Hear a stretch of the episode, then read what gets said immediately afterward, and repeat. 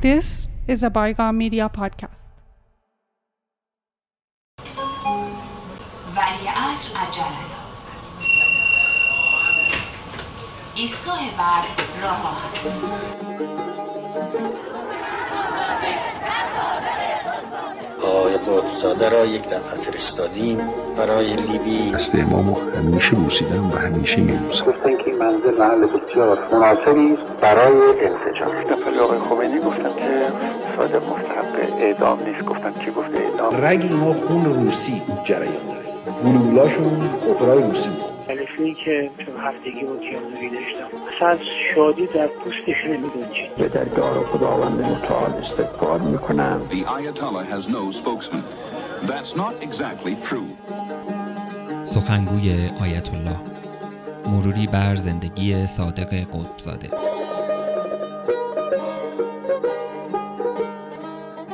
سلام. من محمود عزیمایی هستم اینجا تورنتوست و شما به اپیزود 13 هم از فصل دوم پادکست رادیو دستنوشته ها با عنوان سخنگوی آیت الله گوش می دهید. عنوان این اپیزود نجف دیدار با حضرت آقاست که در آن نگاهی داریم به سفرهای قدسزاده به نجف برای دیدن آیت الله خمینی.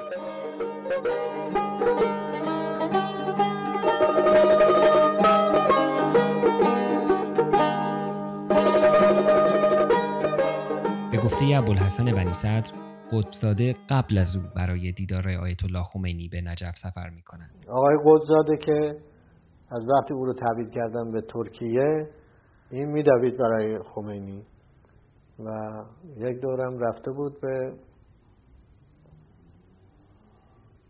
نجف قبل از من و با او دیدار کرده بود و گفته بود کرد بین او و مصطفی خوب نشده بود رابطه بنابراین تا مصطفی بود در دفعات دیگه ای که رفته بود نتوانست اونجور که باید مثلا جلب توجه خمینی رو بکنه قطبزاده جزئیات زیادی از اولین سفرش به نجف را یادداشت کرده است. من برای اولین بار از طریق کتاب کرول جروم دوست دختر قطبزاده از وجود چنین یادداشت‌هایی با خبر شدم.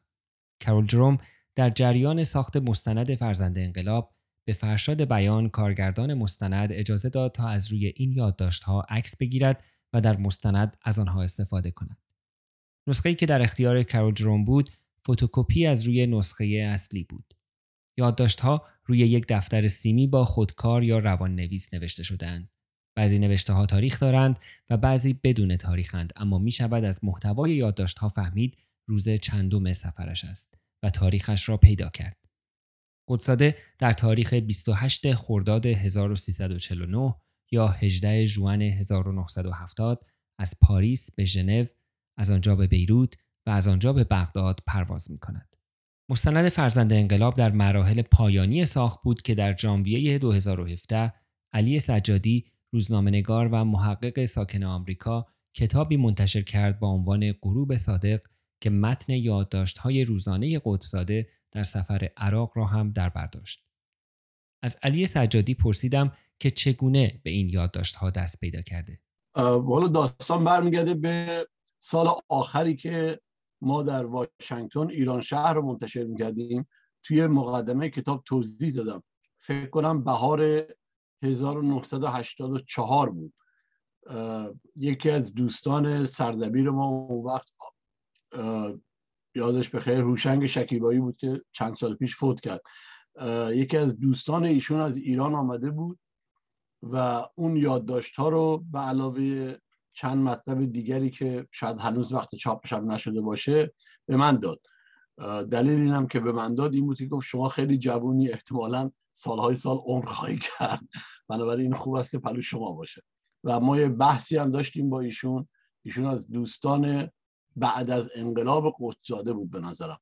و مقداری مطالبی گفت راجع به که توی خود یادداشت‌های کتاب نوشتم که اون وقت برای من خیلی عجیب بود چون قدسزاده با نقشی که در انقلاب داشت و نوع رفتارش آدم اصلا محبوبی نبود. لابد روزنامه های اون دوره رو دیدین که چقدر کاریکاتور و تنز و شوخی و ارز کنم متلک و حتی توهین و اینها وجود داشته. هم نسبت به او هم اون نسبت به دیگران البته. بنابراین یه شخصیت خیلی محبوبی اصلا نبود و من یه جوری با یه حالت تقریبا امتناع و انکار و این حرفا به این موضوع کشیده شدم. ولی بعدها هرچی بیشتر خوندم به نظرم شخصیت جالبتری اومد. شاید یکی از جالبترین شخصیت های انقلاب ایران بود. فردی که این یادداشت ها را به علی سجادی داده است همان دوست قدیمی صادق قدساده است که در مستند و این پادکست با نام محفوظ آقای الف صدای تغییر یافته او را قبلا شنیده اید. از علی سجادی خواستم که نسخه ای که در اختیار دارد را توصیف کند. این نسخه اصله من حتی فکر کنم توی کشام داشته باشمش اگر یک لحظه صبر کنیم میرم برات میگم که ببینی چطوری یک دفترچه است در حد دفترچه سیمیه جلد سیاه داره مثلا حدود 10 سانت در 20 سانت یا یک همچین چیزی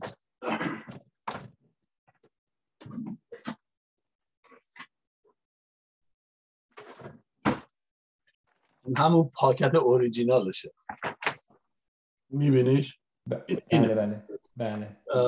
همین جلد سیاه داره حدود نوشتم دقیقا که چند صفحه است ولی حدود مثلا پنجاه برگ روش با چند چند چند قلم متفاوت نوشته شده. با قلم با خودکار آبی نوشته شده. بعضی جاش با ماژیک کمرنگ به نظر مثل اینجا. با ماژیک نازک بعضی جاهاش البته بعضی صفحاتش هم سفیده. بعضی جاهاش هم حتی با مداده. مثل اینجا که مثلا تلفن یک کسی به اسم شیخ نجم الدین اسکری نوشته یا شیخ محمود فلان نوشته. یا اینا دیگه یه سری یادداشت های پراکنده است که اونجا برای خودش کرده در اونجا این به حال نه اصل اصل یادداشتاشه از یادداشتهایش اینطور برمیآید که دولت عراق از ورودش به این کشور اطلاع داشته است. در فرودگاه بغداد دو نفر آمدند و اهلنی گفتند و کیف مرا گرفتند و بعد از چند دقیقه معطلی برای دریافت چمدانها از فرودگاه خارج شدیم و با ماشینی که یکی از آنها داشت به طرف بغداد عزیمت کردیم. در یادداشت روز بعد هم اشاره می کند که به نوعی تحت نظر هم بوده است. در حدود ساعت هشت و نیم بلند شدم و ساعت نه برای صبحانه رفتم. قرار بود که راهنمای من یا بهتر بگویم معمور من ساعت نه بیاید که هنوز نیامده است و ساعت نه و نیم است. از جمله ای از یادداشتهایش هم اینطور برمیآید که در نوشتن بعضی چیزها احتیاط می کرده. شاید به خاطر وجود همین ماموران عراقی. قدری احتیاط کردم به دلایل مختلف. چه اگر مطالب جز عنوان وقایع حاوی نظرات نیز می‌شد مشکل بود قدساده اشاره کرده که موفق نشده به صورت روزانه یادداشت بنویسد اما همان صفحات اول سرفصل هایی که در نظر داشته را به این صورت لیست کرده مذاکرات با آقا مذاکرات با آقا مصطفی. دو مذاکرات با طلاب. سه مذاکرات با آقای بجنوردی چهار مذاکرات با آقا سید محمد بجنوردی پنج مسئله تودهی های کمیته مرکزی. شش مسئله تودهی های دیگر. هفت مسئله جبهه دومی ها هشت مسئله رادیو بغداد. نه مذاکرات آقا مصطفی. ده مذاکرات با نماینده دولت. یازده مذاکرات با آقا سید محمد باقر صدر دوازده ملاحظات من در عراق سیزده نظرات در مجموع قدساده به چند شهر عراق سفر می کند و روز سوم به نجف می رود و از یکی از طلاب می خواهد که برایش از آیت الله خمینی وقت ملاقات بگیرد. قرار شد خدمت آقا برسد و وقتی برای حقیر بگیرد که گرفت و صبح روز بعد یعنی روز یکشنبه خدمت ایشان شرفیاب شدم. حضرتش در نهایت سادگی متانت خاصی داشت و وقار و ابهت از سر و رویش میریخت. حقیر آن روز را صرف بیان مطالب گذشته یعنی سالهای گذشته کردم و فعالیت هایی که شده بود و بینتیجه مانده بود و علل آنها. روز اول بیشتر یا بهتر بگویم تمامی وقت را که قریب یک ساعت رو بود حقیر راجع به اقدامات و فعالیت های گذشته دور صحبت داشتم و سوابق کارهایی چند را در عتبات و غیره که ایشان گوش می‌دادند و حقیر را ورانداز می کردند و ارزیابی. به اعتبار دیگر با وجود آنکه از دو سه منبع قابل اعتماد معرفی شده بودم و قبلا هم چندین و چند بار با اسم و کارهای من آشنایی داشتند ولی آنها از قرار کافی نبود و میباید خود شخصا حقیر را ورانداز کنند که چند مرده حلاج هستند. در حدود یک ساعت و نیم طول کشید و احساس کردم حضرتش خسته شده است. و لحاظا برای روز بعد همان ساعت قرار گذاشتیم و من بیرون آمدم. در دومین دیدار قدساده با آیت الله خمینی برخلاف دیدار اول یک مکالمه دو طرفه شکل گرفته و قدساده فرصت می کند تا سوالهایش را از او بپرسد. خدمت حضرت آقا شرفیاب شدم و قسمت دوم مطلب را گفتگو کردیم و این دفعه مقداری هم ایشان صحبت کردند برخلاف روز قبل که حقیر تقریبا متکلم وحده بودند و ایشان به ارزیابی من مشغول بودند. قدساده به صورت جداگانه از روزنوشتها شرح گفتگوهایش با روح الله خمینی و دیگران را ثبت کرده است. نوشتهش با توصیف مفصلی از آیت الله شروع می شود. مردی است در نهایت متانت و وقار ساده و بیالایش در کمال هیبت متواضع متعهد به نفس قدرتمند و با شخصیت و با ابهت سریح و کمگوی و گزیدگوی از اهمیت و عظمت خود آگاه است و به آنچه دارد و مطمئن است در موقعی که صحبت می کند یا مورد خطاب است نهایت دقت را در مورد طرف به خرج می دهد و در همه احوال او را ارزیابی می کند و تقریبا او را از طریق چشمهایش می شناسد. تا اینکه تمامی حقایق را ندارد حرفی نمی‌زند و برای حرف خودش اهمیت بسیار قائل است. حرف حساب را زود قبول می کند و حسابی بودن آن را با معیارها و ضابطه های خودش می سنجد. در عین آنکه تا تمامی حقایق را نداند تصمیمی نمی‌گیرد ولی وقتی حقایق را دانست و با ضابطه های خود سنجید در تصمیم گرفتن مسامحه نمی کند.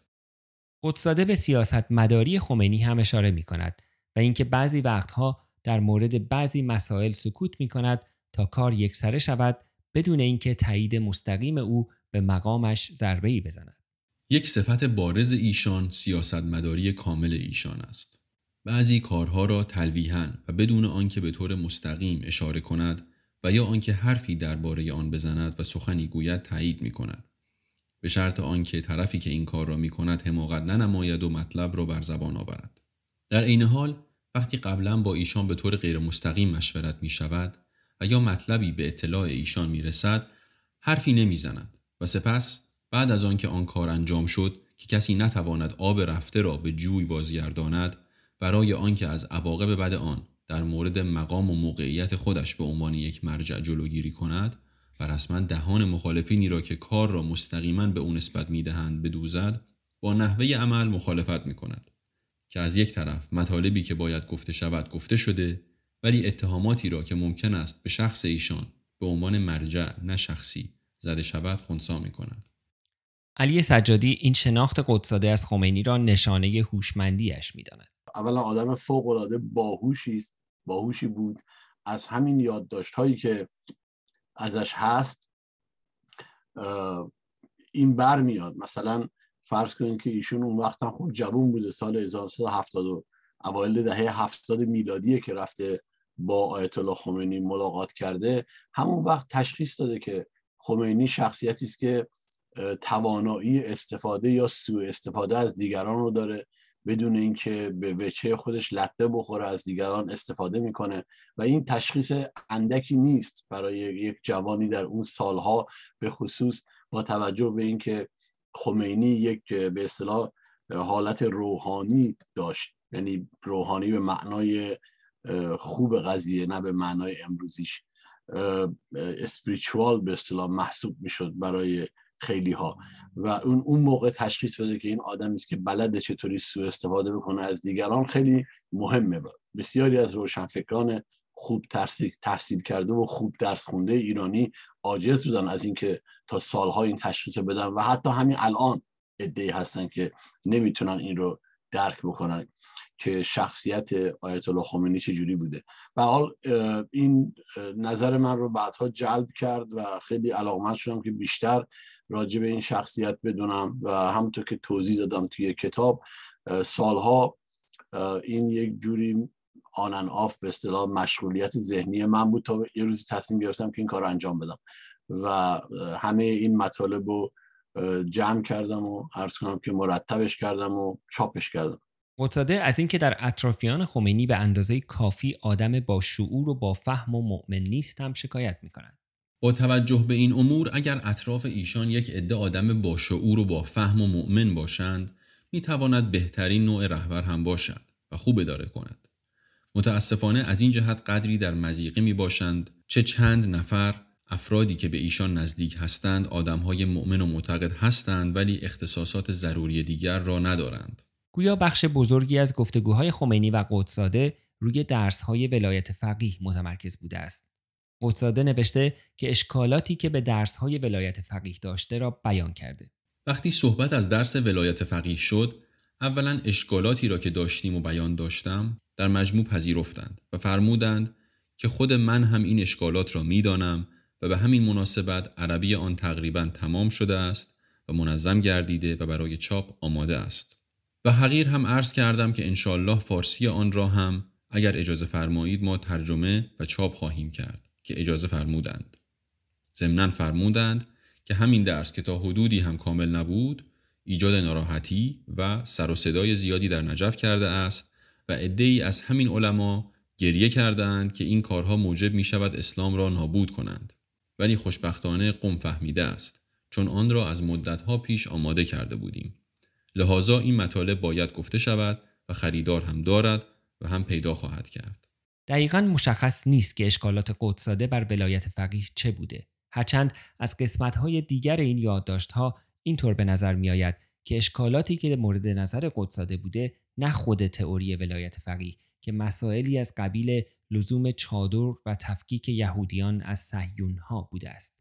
در مورد هجاب نیز فرمودند که چادر ضرورتی ندارند ولی پوشش خوب خصوصا آنکه موهای سر حتما باید پوشیده باشد لازم است. خلاصه همان مفهوم کفین و قرص صورت. تغییر لفظ یهود به صهیونی هم مورد موافقت قرار گرفت. اگرچه از بخشی از یادداشتها مشخص است که گفتگوها به سمت اسلام سیاسی رفته است. قدساده از قول خمینی نوشته مستشرقین حتی آنها که به قول خود طرفدار اسلام هستند اسلام را کاملا وارونه جلوه دادند و حقایق آن را زیر کاشیکاری های به قول خود اسلامی دفن کردند و نگفتند. آخر اسلام که کاشیکاری و نقاشی و امارت سازی و یا احکام عبادی نیست. تحرک و قدرت اسلام در احکام اجتماعی و اقتصادی و سیاسی آن است که از آنها هیچ صحبت در میان نیست و انگار که اسلام هیچ مطلبی راجع به این مسائل نداشته است.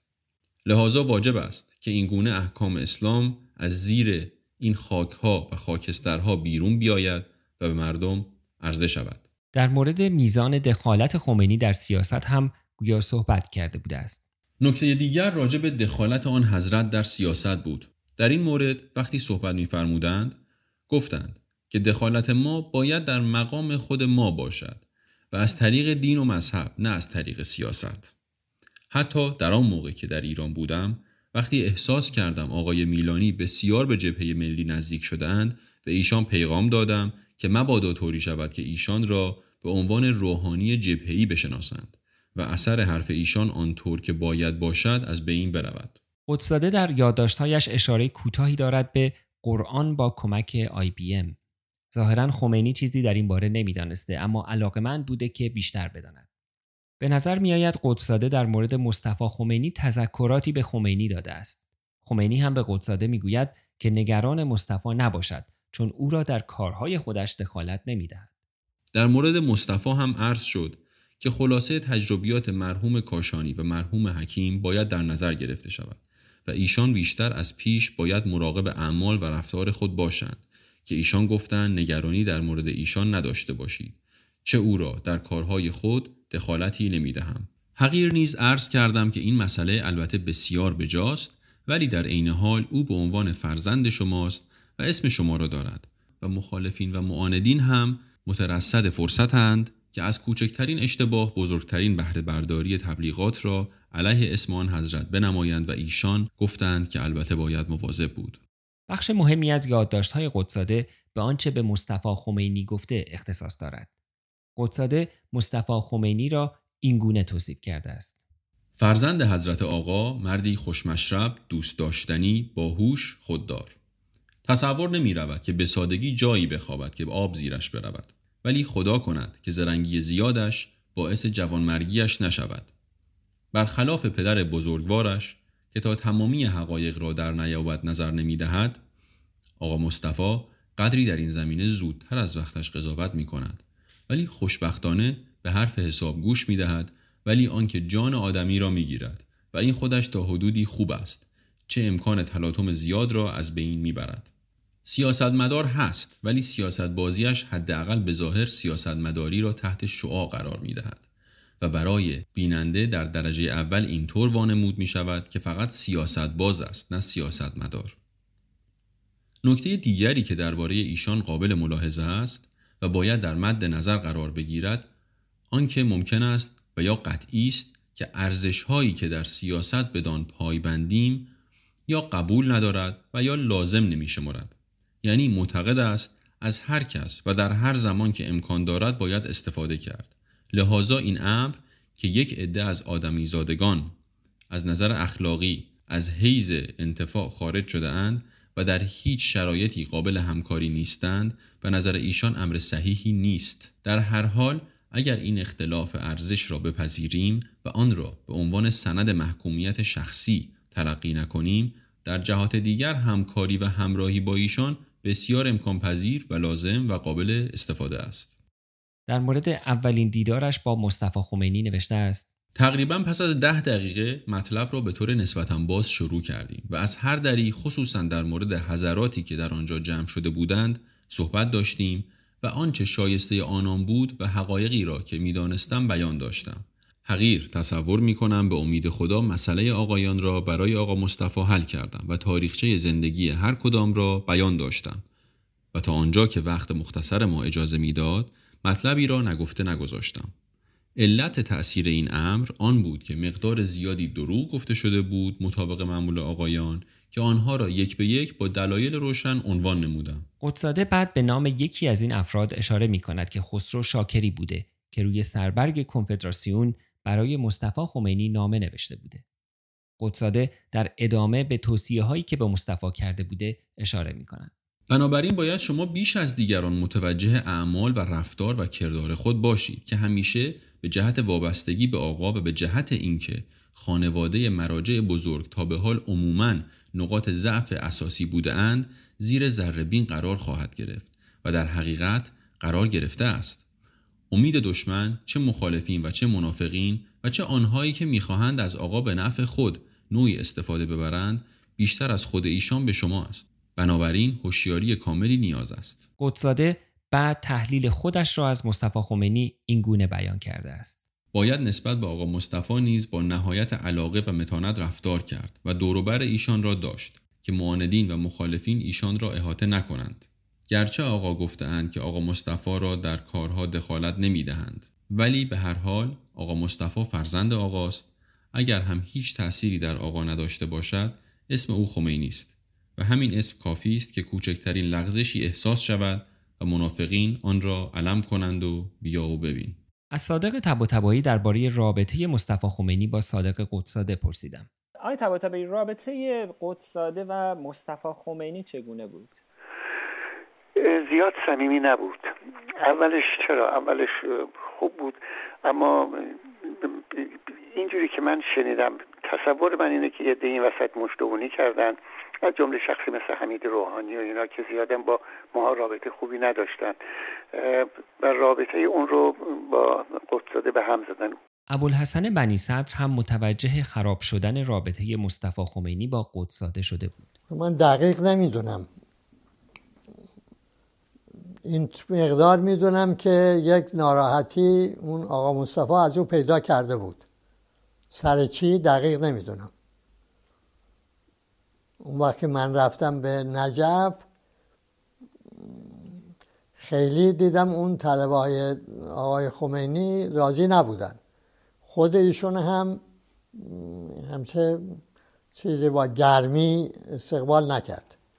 اینکه من هم هیچ حرفی نزدم ببینم که خب چیه چرا شده چی, چی شده چی پیش آمده چی نیامده. هیچ سکوت شد. از حسن شریعت مداری فرزند آیت الله شریعت مداری هم درباره مصطفی خمینی و قدزاده پرسیدم. منزل آقا مصطفی خمینی پسر آقای خمینی هم همیشه وارد می‌شد. تا در یک شبی چه منظره از ایشون دیده من نمی‌دونم. آقا مصطفی خمینی از فردا بر علیه ایشون قیام می‌کنه و میگه این بیدین این نباید راش داد و دیگه منزلش راه نمیده. گفته میشه که یه شب قصاد پلوی ایشون بوده تا صبح مثلا نماز نخونده. و بعد ایشون مثلا دلگیر شده بوده از که چرا متشهر نیست علی اکبر محتشمی پور این ماجرا را با جزئیات بیشتری نقل کرده است. در یک دوران قطبزاده که یکی از مبارزین بود وقتی نجف می آمد وارد منزل حاج مصطفی می شد. حاج مصطفی کم کم متوجه شد که او علاوه بر سالی چند بار سفر به بغداد آن هم با هواپیما به هتل‌های مجلل بغداد هم می رود و درخواست سویت می کند. این رفتارها برایش بسیار سنگین بود که یک مبارز این پولها را از کجا می آورد. یک روز آقای شریعی که از دوستان نجف بود آمد و به ما گفت که دیشب قوقایی در منزل حاج مصطفی بود. مسئله هم از این قرار بود که وقتی قطب زاده به منزل ایشان می رود در می‌زند و سغرا خانم که خانم حاج مصطفی بود در را باز می کند. او می‌پرسد که آیا آقا هستند یا خیر. سغرا خانم نزد آقا می رود و می‌گوید که آقای قطبزاده آمده است و پاسخ می آورد که آقا کار دارند و الان نمی توانند شما را ببینند. قطبزاده هم ساک خود را به سغرا خانم می دهد و می‌گوید که ما شب مجددا باز می گردیم. هنوز چند قدمی از خانه دور نشده بودند که سغرا خانم قطبزاده را صدا می کند و ساک را بیرون می‌گذارد و می‌گوید که آقا گفتند که ساکتان را هم با خودتان ببرید و بعد در را با شدت میبندد. وقتی از حاج مصطفی دلیل این کار را پرسیدیم ایشان گفتند که ما در دین خود با کسی شوخی نداریم. من یک سری مسائل از ایشان دیدم که شرعا نمی‌توانم بپذیرم. سید محمود دعایی هم که آن سالها در نجف زندگی می کرده است این ماجرا را در کتاب خاطراتش نقل کرده است. بعضی از افراد سیاسی از خارج می آمدند و با حاج آقا مصطفی ملاقات می کردند. البته گاهی افراد ناباب هم در بین آنها بودند که حاج آقا مصطفی بعد از درک آن دیگر آنها را نمیپذیرفتند. به عنوان مثال آقای قطبزاده یک بار در سفری که به نجف کرده بود یک شب تا صبح خدمت ایشان بود و گویا در آن شب یادش رفته بود نماز بخواند. حاج آقا مصطفی از این مسئله خیلی ناراحت شد. آدمی که ادعای اسلامی بودن می کند و با روحانیت تماس می گیرد و به نجف می آید و آنقدر بیخیال یا گستاخ است که بدون هیچ استرار و استرابی نمازش را فراموش می کند به درد نمی خورد. لذا دفعه بعد قطبزاده را به بیت خود راه ندادند. البته قطبزاده صرف نظر از این موضوع صفات حسنه ای در مسیر مبارزه و انقلاب داشت که امام با توجه به آن مسئولیت صدا و سیما را در نخستین حکم صادره به وی سپردند. اما متاسفانه سرانجام تلخی پیدا کرد. نه قدر خود را دانست و نه قدر دیگران را و از همین رهگذر هم به خودش ضربه زد و هم به انقلاب. سید محمد سجادی عطا آبادی از شاگردان روح الله و مصطفی خمینی و عضو سابق دیوان عالی کشور هم در ای تعبیری از مصطفی خمینی درباره قدساده را نقل کرده است. یه جلسات میبدن اینا از خارج با رفقا و اینا میبودن نجف آره. بعد از جلسه آقا مصطفی راجع به زاده گفتن این لاوالیه این چیز خیلی بها ندیم. بنی صدرم خطرناکه. اینو گفت. چه این بنی صدر آدم خطرناکیه ولی اون لابالیه آره هر دوشم درست گفت. اون وقتا سید حمید روحانی میگه که قدساده ایشون قدساده رو شناخت که خلاصه آدمی دروی منافقیه و و خلاصه تونست که خلاصه زودتر از همه ایشون رو بشناسه. و وقت سوال پیدا میشه اگه ایشون شناخته بود زمین چرا در پدرش تاثیر نگذاشته بود؟ چرا پدرش تا چندین سال همچنان به قدس ارتباطش خیلی خوب بود و عمیق بود و فلان اینا؟ اینه که تناقضات در رفتارها و در گفته هایی که از اختلاف اینا گفته میشه زیاده. اما خود من حدسم همینه. که رابطهشون سمی مخالفت سریح و کارشکنی دشمنی نبود.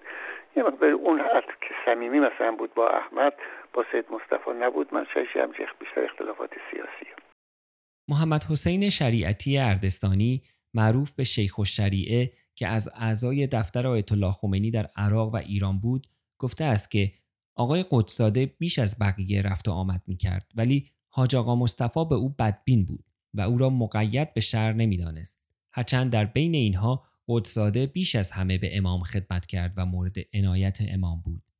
وقتی عبدالرحمن عارف به دنبال تبعید امام به هند بود قدساده آنقدر به نامهای مختلف تلگراف اعتراضی زد که دولت عراق گیج شد و نقشه خود را اجرا نکرد. حسن شریعت مداری حسادت را ریشه این اختلاف می داند. آقای احمد خمینی هم بر علیهش شده بوده آقای خمینی اونجا میگه که من صادق و از هر دوی شما بیشتر پسر خودم می‌تونم این نقل قول از آقای خمینی و خیلی خودش رو با آقای قطبزاده نزدیک می‌دونسته. ولی فرزندان آقای خمینی خیلی بر علیه قطبزاده بودند و اون رو در حقیقت بهش اطمینان نداشت. اما صادق تبا کاملا این موضوع را رد کرد. هیچ وقت مثلا همچین حرفی آقای خمینی نزده بودن همچین احساسی هم نداشتن. نه همچین چیزی نبود. اینو یک کسی استنباطی کرده گفته اینا. البته هر کسی دیگری هم بود شاید همین حرف زده می‌شد. مثلا ما همه عنوان پسران ایشون تلقی می‌شدیم. تبایی ریشه اختلاف این دو را در جای دیگری می‌دید. اینکه مصطفی تلاش داشت وجهه اجتهاد پدرش را از سیاست منزه نگه دارد. حاج مصطفی در یک مقطعی بیشتر تو فکر مرجعیت پدرش بود تا مسائل سیاسی. البته خودش هم آدم مبارزی بود اینا اما مراعات می‌کرد که زیاد مثلا در ارتباطات پدرش جوری نباشه که متشرعین و متدینین اینا مثلا به مرجعیتشون لطمه بزنن. گلش هم از بعضی مقاطع از امام موسی صدر این بود که ایشون در کنار آیت الله خمینی آقای خویی را مثلا مطرح کرده.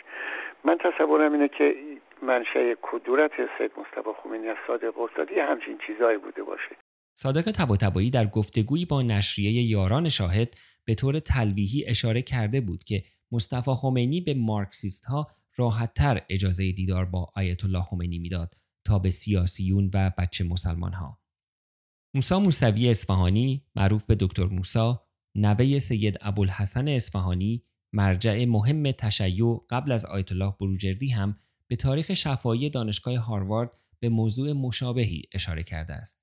با مصطفی ما واقعا دوست بودیم.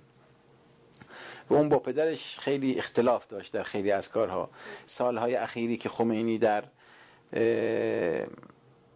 نجف بود معتقد بود که پدرش نباید در سیاست زیاد مداخله بکنه.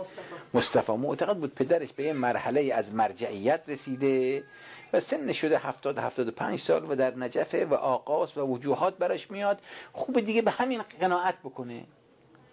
یه عده بودن از بچه ها داغ و تند بچه منتظری و امثال منتظری و احمد.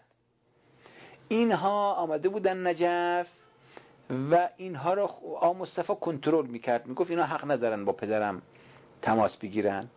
هیچ کس از اینا حق نداره پدرم رو تنها ببینه. هر کاری دارن بیان به من بگن. حتی احمد برادرش رو من کرده بود از اینکه درباره اینها با پدر با, با خمینی صحبت بکنه.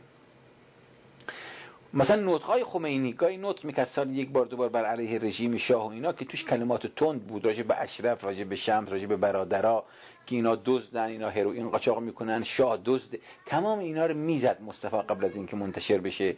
می‌گفت یه مرجع نباید این کلمات زشت و چاروادری رو از خودش با لغت و زبان مرجع یک زبان منزهی باشه. و به کلی کنترل کرده بود. حتی پسر منتظری رو که آمده بود نجف نمیذاش بره خمینی رو ببینه. تا جایی که سکرتر خمینی که یه پیرمرد هفتاد ساله بود که سی سال با خمینی بود یه بار پسر منتظری رو بدون اجازه مصطفی را داد بره خمینی رو ببینه همین محمد که بعد به درک رفت کشته شد. این سکرتر رو که اسم شیخ عبد علی اصفهانی بود و هنوز زنده از نجف بیرون کرد آ مصطفی. گفت نه اصلا برید نمونید اینجا. بیرونش کرد. در اپیزود بعد از دکتر موسی بیشتر خواهید شنید. کارول جروم دوست دختر قدساده در کتابش مرد در آینه گفته است که مصطفی خمینی هشدار داده بود که پدر من برای تبیین نظراتش بیشتر از آنچه شاه می‌تواند تصور کند آدم خواهد کشت. بنی هم به تاریخ شفایی هاروارد نقل قول مشابهی می کند اما از حسین خمینی. فرزند مصطفی به بنی والا این پسرش به من گفت حسین خمینی. گفت این پدرم می‌گفت که خدا نکنه شابره این خمینی پدر ما بیاد این صد بار از او بدتره از یادداشت‌های قدساده اینطور به نظر میآید که بعد از چند روز اقامت در عراق منتظر خبری از مقامات عراقی بوده است. روز پنجشنبه هیچ خبری نرسید جز آنکه من بلیت را برای روز شنبه تهیه کردم که بیروت بروم. فردای آن روز کاغذی دریافت داشتم که یکی از مسئولین ما می‌خواهد شما را برای روز دوشنبه ملاقات کند. شما باید اینجا بمانید. خواهشمندیم. در جواب نوشتم که بسیار عجله دارم و بهتر است ملاقات را هرچه زودتر ترتیب دهید. عصر روز یک شنبه با نماینده عراقی ملاقات و مذاکره کردم و علت سفر را یافتن حقایق برشمردم و شش سوال مطرح کردم که قرار شد برود و جواب بیاورد. دوشنبه شب آمد و گفت که با نخست وزیر و معاون رئیس جمهور تماس گرفته و آنها گفتند که چون سوالات اهمیت فراوان دارد باید در حضور هیئتی بررسی گردد و چند روز طول دارد. گفتم پس بنده را مرخص فرمایید هر وقت جواب آنها آماده شد بفرمایید تا صحبت کنیم. روز بعد گفتند مانعی ندارد. قدساده این سوالها را از مقامهای عراقی پرسیده بود. برنامه عمومی شما در مورد ایران چیست؟ آیا مخالفت با رژیم ایران مربوط است به نفس آن یا مسائل بین دو دولت؟ در صورتی که مسائل بین دو دولت حل گردد تکالیف مخالفین چیست؟ شرایطی که به موجب آن دسته یا دسته هایی از مخالفین را میپذیرید. آیا اصلی وجود دارد از نظر شما که به موجب آن فعالیت و نجات باید با یکدیگر هماهنگ شود و خلاصه یک رهبری مرکزی به وجود آید؟ آیا کمک های شما محدود می شود به فراهم آوردن وسایل تبلیغاتی و یا اصل فراهم آوردن انقلاب مسلحانه است؟ آیا برای یک برنامه طویل المدت آماده اید و یا می خواهید هرچه زودتر کاری شود ولو آنکه مقدمات آن چندان فراهم نباشد؟ قدساده بخشی از یادداشتهایش را به مشاهداتش یا به قول خودش ملاحظاتش از عراق اختصاص داده. شب هم آمدم به هتل و رفتم به رستوران هتل. ماشاءالله آدم سرش گیج می رود. در یک کشور اسلامی و یک حکومت سوسیالیستی و غیره یک هیئت ارکستر داشت که فقط تصنیف های انگلیسی می‌خواند و مردم هم گرچه کم مثل غربی ها مرتبا میرقصیدند. آنچه انقلاب برای عراقی ها در مجموع به ارمغان آورده است تغییر کادر رهبری است با همان مشخصات دوران سلطنت یعنی خوردن و خوابیدن و فسخ و فجور و منهای امید به کشورهای دیگر برای گرفتن کمک علیه دستگاه ظلم و جور در هر کوچه و خیابان در کنار جاده ها و توی لجنزارها مردان و زنان بسیاری را می تواندید که با سختی و مشقت زیر آفتاب سوزان برای یک لغمه نان بخور و نمیر جان می‌کنند ولی در بغداد حداقل تا آنجا که من دیدم ماشین های آخرین سیستم آمریکایی و اروپایی این طرف و آن طرف می روند و عده قلیلی شبها تا صبح در کاباره ها رقص های وحشتناک مطابق آخرین اسلوب آمریکا با موزیک آمریکایی می کنند. انقلابی که فقط برای یک عده معدود منفعت داشته است و آن هم دقیقا منفعت مادی. در نهایت سرعت به سوی فرهنگ زدودگی. چطور می‌توان با امپریالیزم مخالف بود و با او جنگید وقتی تمامی ارزشها و مظاهر مادی آن نهایت درجه آمال و آرزوی اصلاح طلب یا انقلابی باشد؟ چطور می‌توان مبارزه با امپریالیزم مثلا آمریکا را تبلیغ کرد در جایی که وقیهترین نوع فیلم های سینمایی آنها را با همان زبان انگلیسی در سینماهای خود نمایش داد و یا فیلم هایی که فقط ثابت می کند چقدر آمریکاییان شجاع و با حس ابتکار و باهوش و زیرک و غیره هستند.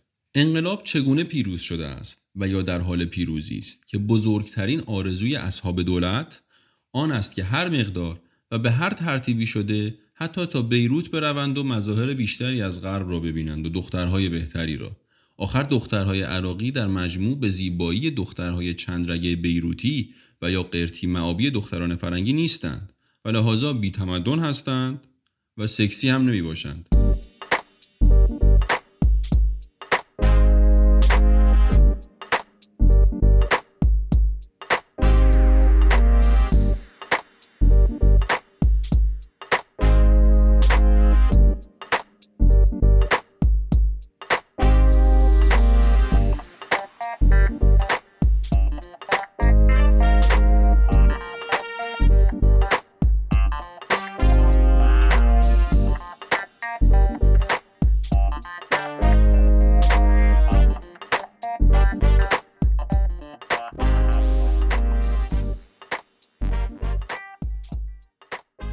قدساده بعد از این سفر چندین بار دیگر هم برای دیدن خمینی به نجف سفر می کند که از سفرهای بعدیش یادداشتی در دست نیست.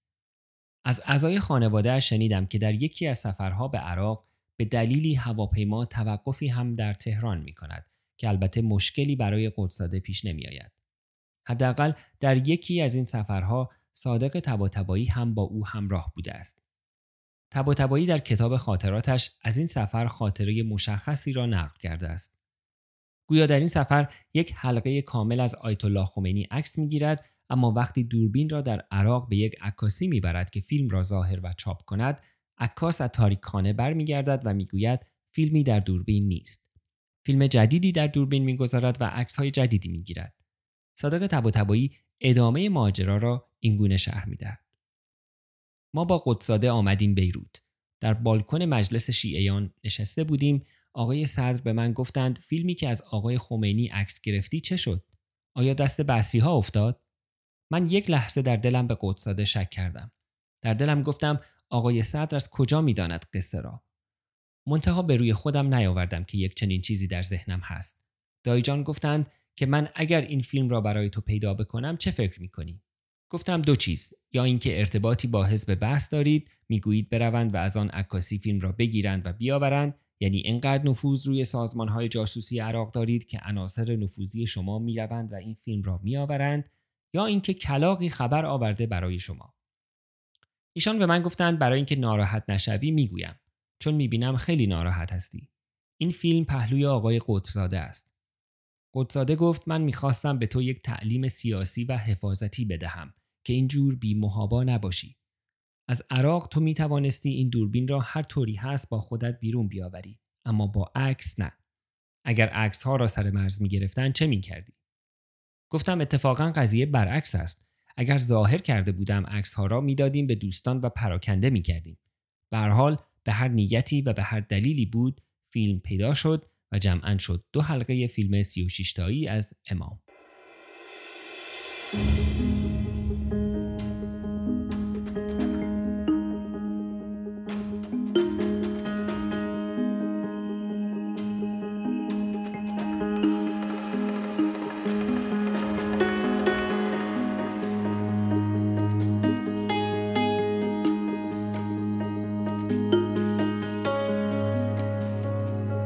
بعدتر قدساده واسطه سفر فعالان سیاسی دیگر به نجف و دیدارشان با خمینی می شود.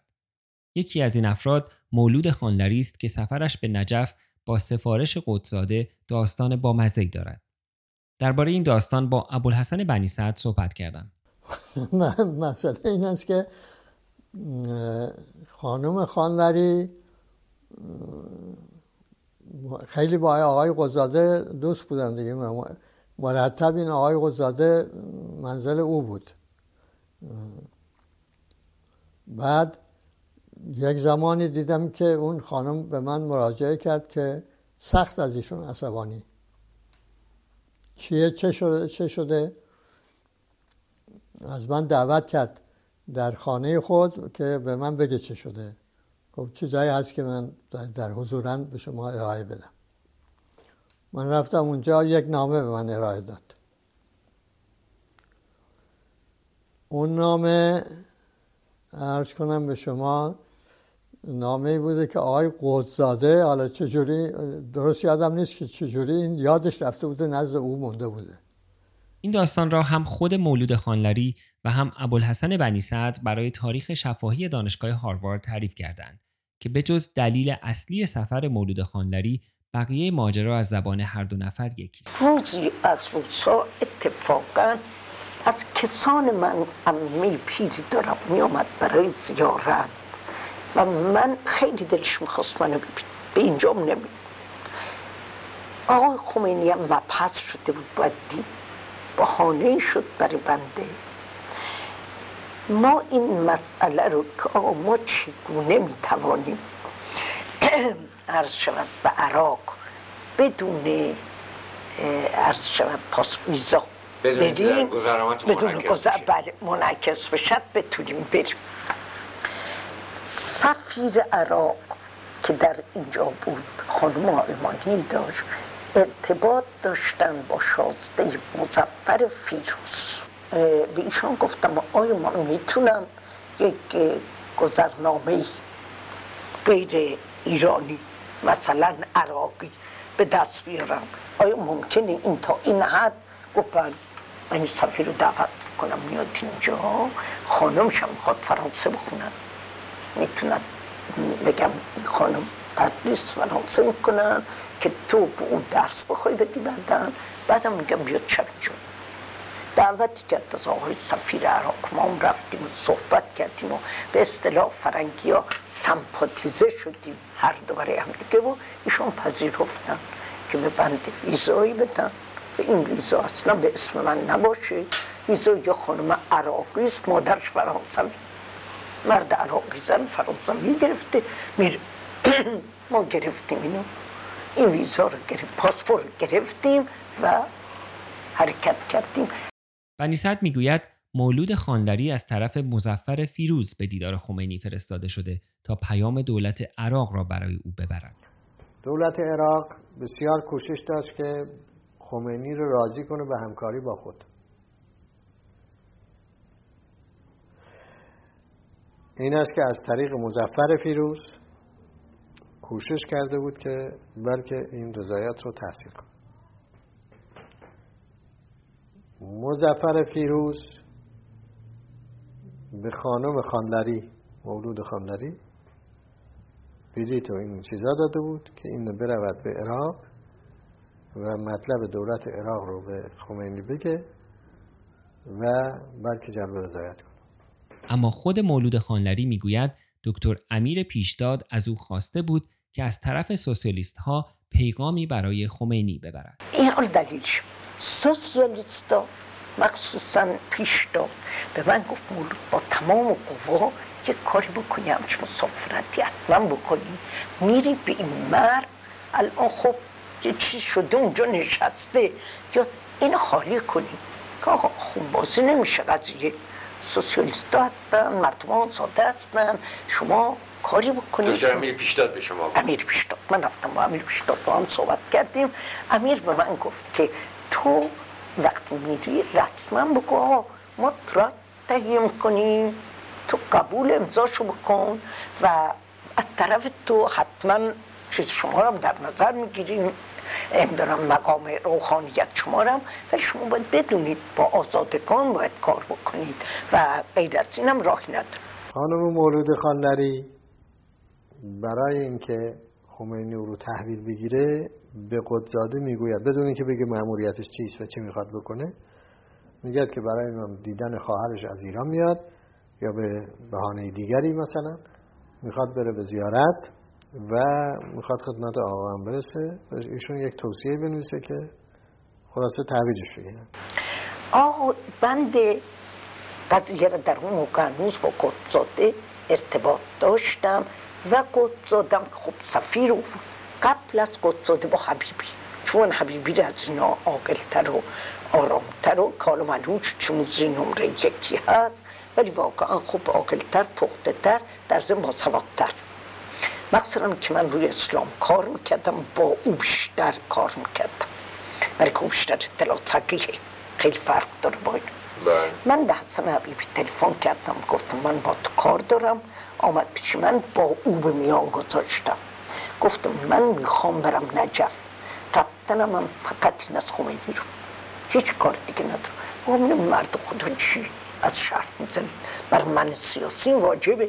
حبیبی به من گفت که من فرد و شب با یه نفر دیگه میام پیش. با صادق قدزاده.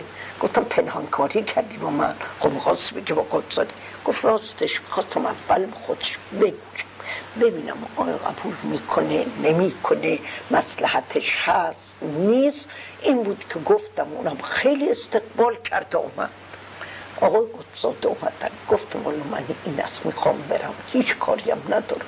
فقط هم از نظر سیاسی. می‌خوام خمینی و مصطفی پسرش رو که می‌گوین همه کارش هست ببینم. و سلام آیا تو شما کدامتون می‌تونید توصیه کنید؟ حبیبی گفت کار آقای قدس بس. قدس گفت یک شرط داره. و اون یک کلمه از این مطلب رو بنی صدر نداره. قدزاده یک نامه ای می نویسه که این خانم میاد اونجا ولی ابدا نشه اعتماد نکنید. و تا من خودم میام. این هم پاکت میبنده و میده دست خانم. یه نامه ای نوشت. در بسته و چسباند و عرض شود که نوار پیش کرد و دو, دو پشته و این نامه رو داد به من. خانم جز کتابایی که می... که میخونده در لای یکی از این کتابا یادش میره این نامه. میچرخه و میگرده و پیدا نمی‌کنه و دوباره از قزاده می‌خواد که یک سفارش دومی بنویسه که رو گم کرد بنده مثلا باید هفته دیگه برم.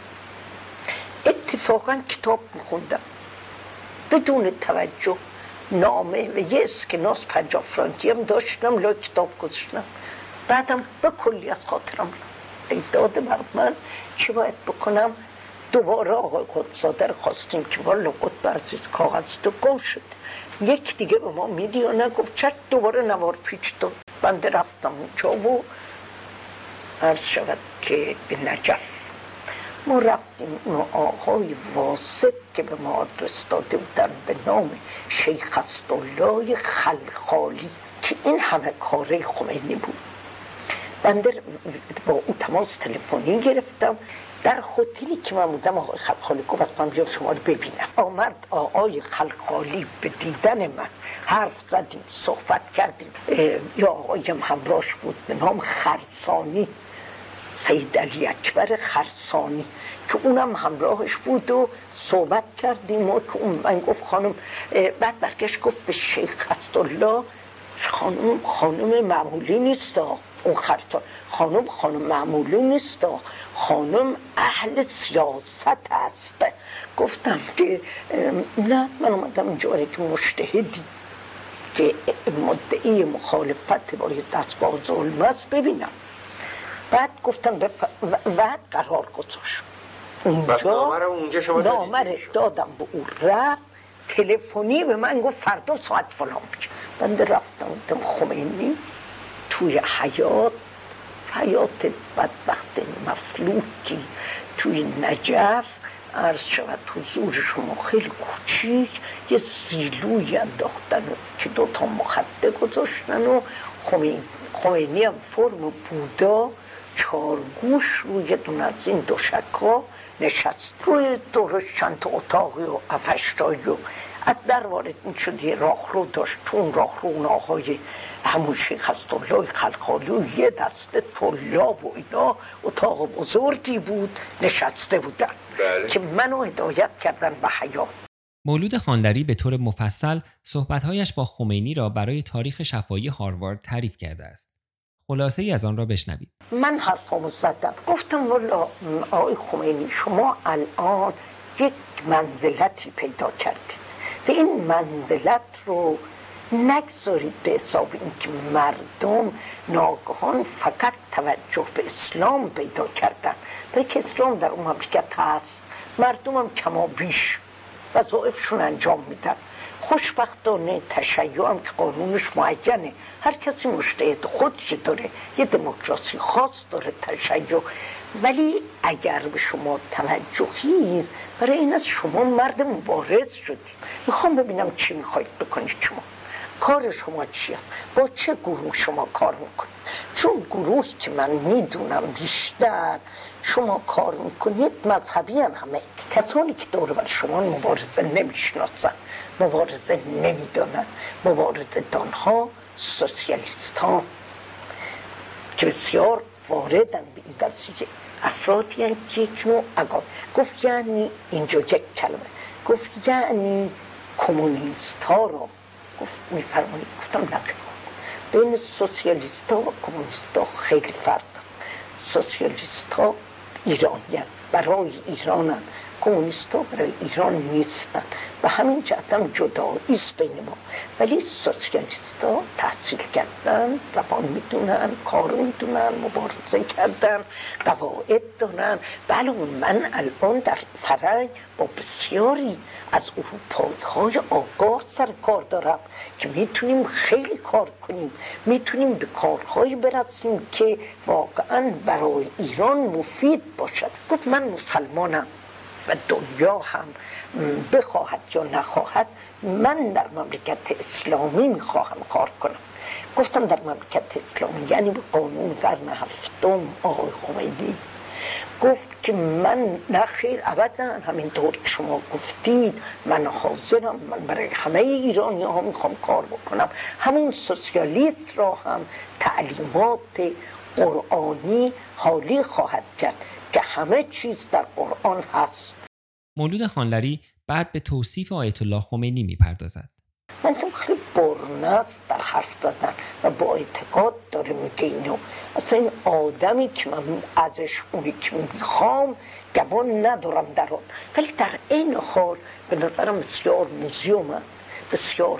بسیار درو آمد برای اینکه نگاه نکردن سرپایین انداختن تو چشم کسی نگاه نکردن خودش علامت تقلب بعد اینکه من دیدم این آدم واقعا یه حال موسیگری بعدم واقعا دم این فرانسوی ها میگن امپاسیبله یعنی مثل که سنگه.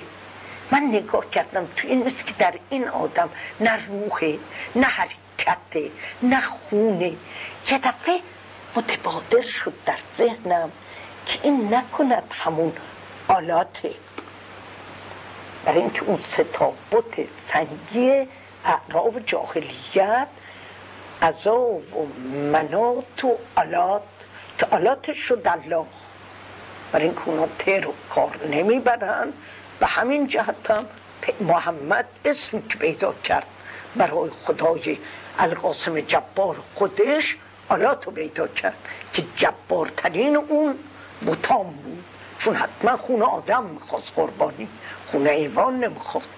من یه دفعه در ذهنم اومد که این اصلا آلات مولود خانلری بعد از گفتگویش با خمینی در راه برگشت از حیات به مصطفی خمینی برمیخورد. من اومدم یا بیزوندم تو اون راه رو. سید و خوشقیافه چاق تنهداری واسطه است.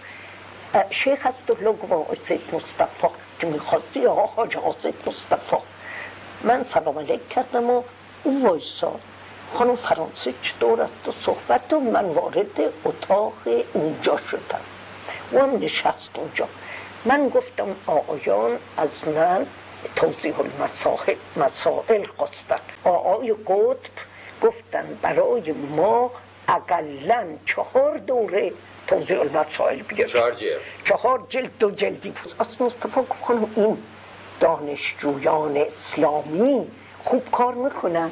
من شستم راه داد که این دانشجو اتحادیه دانشجویان اسلامی از این ور چشم میاد و اینان که دائر کردن و اونجا هی اتحادیه دانشجویان و جمعیت میشه و جمع میشه و پسر منتظری میاد و در این بین احمد خمینی وارد اتاق می شود اما به گفته مولود خانلری مصطفی خمینی او را به دنبال نخود سیاه میفرستد. در این وسط این احمد اومد. هم حرکت و ابلهانه ازش سر زد کنی که خجالت کشید و گفت ها جمعه شما رو صدا می‌کنن. خواست اون از سر واک کنه. واقعا هم بالت جنون خنده مجنون آمیز کرد و گفت که صدا می‌کنن و رفت. بنده دیگر وسط دیدم زائد است. فقط نگاه کردم. دیدم قریب ده پونزه نفر. شیخ میخن اونجا نشستن که یکی دو تاشون رو بعد در اینجا دیدم. در پاریس دیدم. یکی من جمله منتظری پسر بود. شیخ محمد. بهشون گفتیم رنگو شیخ محمد و او خیلی خانم و ما پاریس میام و حضورتون شرف یاب میشم و گفتم تشبیری دا منزل خودتون است و گفتم آقا این چیزا رو به ما بدی چهار دوره گرفتم. عربیشم گرفتم. گفتم عربیشو برای خودم فقط گرفتم. ما چند لیره به ما گفتن آقا. پولشو بدید و ما دادیم پولشو اومدیم. مولود خانلری دیگر به دیدن خمینی نمی رود. خلاصه بنده دیگر نخواستم خمینی رو ببینم. اصلا روحیم نخون هر ثانیه یک بار اومد سراغ من دوباره. اون سید در هر ثانیه گفت خانم خیلی ارادت به شما پیدا کردم و اینا اون خدمت آقا دیگه نمی‌رسید. بعد یواش تو برگشت من گفت خانم شما پول چیزی همراه داری. گفتم یعنی چی؟ یعنی پول دارم از خرج کنم اینجا دیگه. گفت نه خیلی برای آقا عرض کردم. من آمدم جو زیارت و پولمونی هم کسی بنده نداده و عرض شود حضور شما که نخه گفت همین سوال کرد. اینم برای من یه معمای ما فکر کردم معلوم شد هر کی میره یه پولی هم اونجا می‌بره میده خدمت آقا. ما که علیم صحبت ها نبودیم. تیارمو گرفتم برگشتم اومدم گفت تلفن کرده بود خانه ما پرسیده بود مولود کی میاد؟ دخترم گفت تو من وارد شدم دیدم گفت تو میدان تیار هست فرودگاه اومده عقب آقا گفت کی به شما گفت گفت والله چی من تلفن کردم خانه و میشانه به من گفت شما میاد رفتیم خانه اول چیز گفت کتاب رو آوردی یا نگفتم ولی اینم سه دور و باز میگردد به پاریس و این کتاب رو دوباره مثلا به دست می‌گیره و می‌بینه اه نامه پیدا شد کنجکاوی خانم تحریک می‌شود که ببینه محتوای نامه چه بود. باز که علت رفتار خمینی رو می‌فهمه و از اونجاست که تا آخری که اون قدرت زنده بود اینها دیگه با هم صفا نکردن دشمن شدن. اتفاقا کتابم رو دست گرفتم بخونم یک دفعه دم لای کتاب من مثل که یه اسکناسه بازش کردم دم بله. اسکناس پنجا فرانکی و نامه آقای قدساده تونه نامه رو باز کرد. وقت نامه رو باز کردم دیدم در اون نامه نوشته است خانم از ما نیستن. به هیچ وجه. مواظب مطالب باشید. به جریانات وقوفی ندارد. به مطالب خود ما وارد نیستند ولی خانمی هستند که در اینجا بسیار نفوذ دارند و خیلی ازشون می‌شد استفاده کرد. استفاده که ما خودمون هم می‌کنیم رابطه های بسیار دارن و شما مواظب گفتارها باشید بنده کاغذ که باز کردم دیدم واقعا فکر کردم این آدم دروغگو و متقلب است. زمینه جدایی منظم از اونجا فراهم شد که این به من دروغ میگه به این پایه.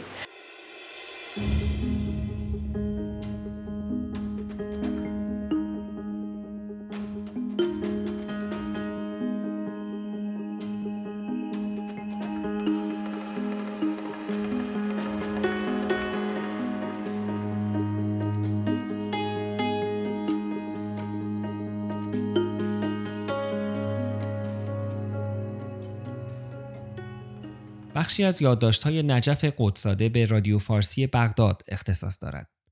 از آنجا که تاریخ این رادیو و رسانه های مشابه دیگر در جریان انقلاب ایران اهمیت خاصی دارد، به این موضوع در اپیزود بعدی خواهم پرداخت. از علی رضایفر و صادق که در این اپیزود هم به عنوان گوینده با رادیو دستنوشته ها همکاری داشتند تشکر می کنم.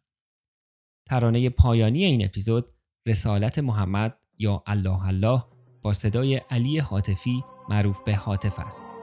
ترانه سرای این اثر مسعود هوشمند است با آهنگسازی و تنظیم علی درخشان.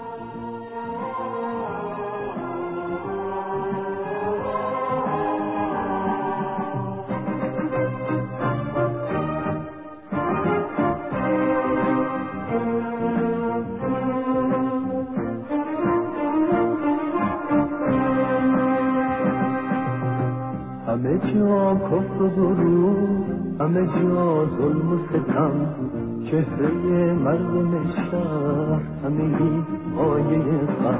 الله الله تو بلایی بر یا الله. قصر با قصر بلا حاکمش تشنه خون. مردم شهر فقیر همه در بند و زبون. قسمت گل هرچشان خاک زمین. همه در رنج و عذاب حاکم اشکاب نشین.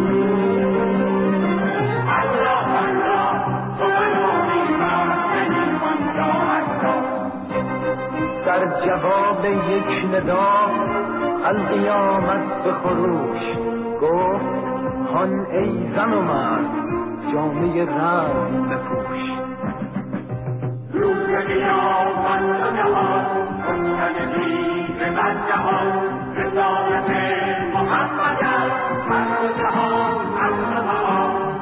خلق بیدار شدن همه آماده جنگ. اینها مثل سپر جلوی تیر و تفنگ. الله الله همه آماده نر بی حراس از غم نان. نقش بس روی زمین خون هر پیر و جوان.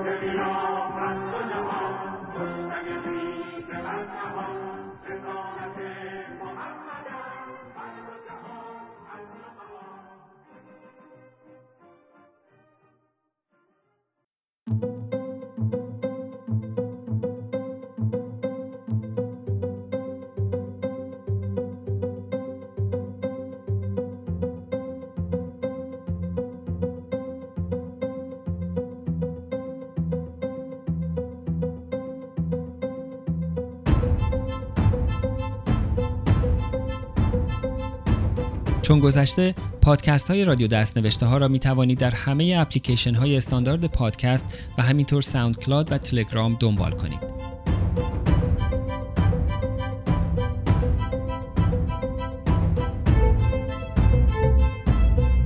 در تلگرام با at رادیو دست نوشته ها به انگلیسی و در اپلیکیشن های پادکست با جستجوی رادیو دست نوشته ها به فارسی به راحتی این پادکست ها را پیدا خواهید کرد.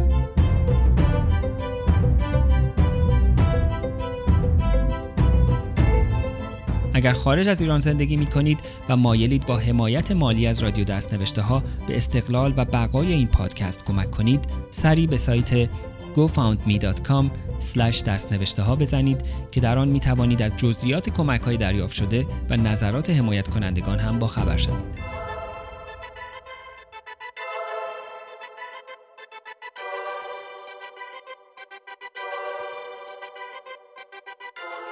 می توانید در توییتر با ات دست نوشته ها اخبار این پادکست را دنبال کنید و سوال ها و موضوع های پیشنهادیتان را با من در میان بگذارید.